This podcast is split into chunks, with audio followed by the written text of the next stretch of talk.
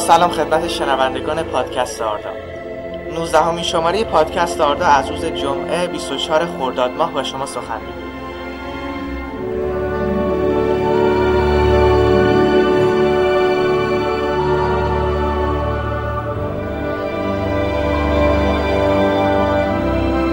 خبر جالبی برای تالکین دوستان ارائه شد. اینکه کتابی به اسم سقوط آرتور به تدوین کریستوفر تالکین و نگارش اولیه جی آر آر تالکین در انگلستان و آمریکا منتشر شد. که به صورت شعر بلند است و درباره وقایع آخرین روزهای عمر آرتور هست و خبر دیگه اینکه اولین تریلر قسمت دوم هابیت یعنی همون برهوت اسماگ منتشر شد در این ماه و صحناتی داشت از جمله حضور بئون و لگولاس و رسیدن گروه تورین و شرکا به البور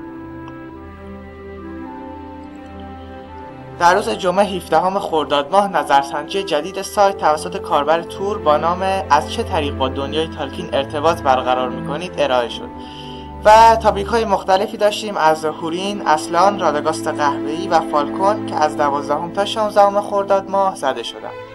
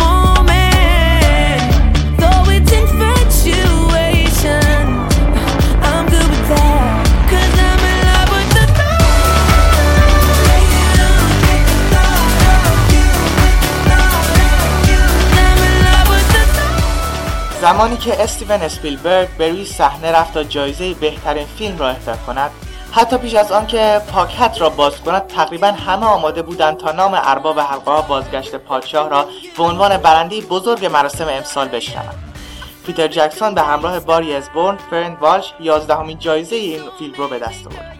ارباب حلقه بازگشت پادشاه با 11 جایزه اسکاری که دریافت کرد توانست تا به رکورد تاریخی و ناشکستنی اسکار که به بنهور و تایتانیک تعلق داشت برسد.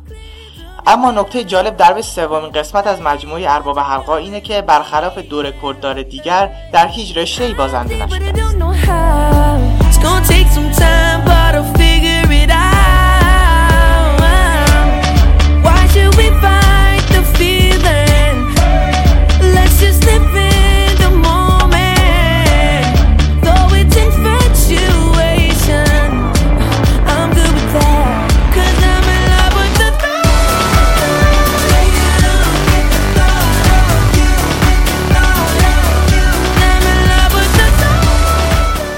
فیلم ارباب حلقا بر اساس مجموعه کتاب های جی آر آر تالکین ساخته ورزه شده است. تالکین در سال 1973 درگذشت اما کتاب های مذکور برای خودشان مشتریان و طرفداران تقریبا ثابتی پیدا کردند. هالیوود و سینما تا پیش از این به سراغ این منبع عظیم فانتزی و ماجراجویی نرفته بود. البته راف باکشی انیماتور معروف 24 سال پیش یک نسخه انیمیشن بر اساس نیمی از افسانه ارباب حلقا ساخت و ارائه کرد.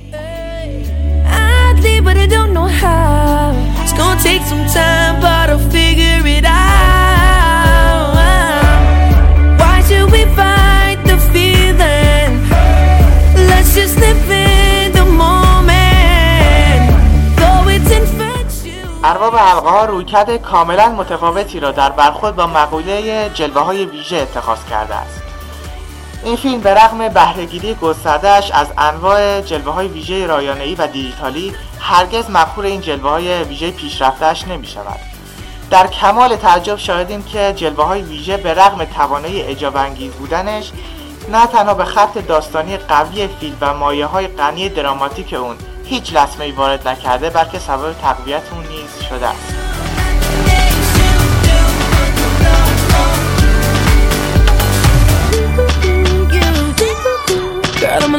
Thought of you.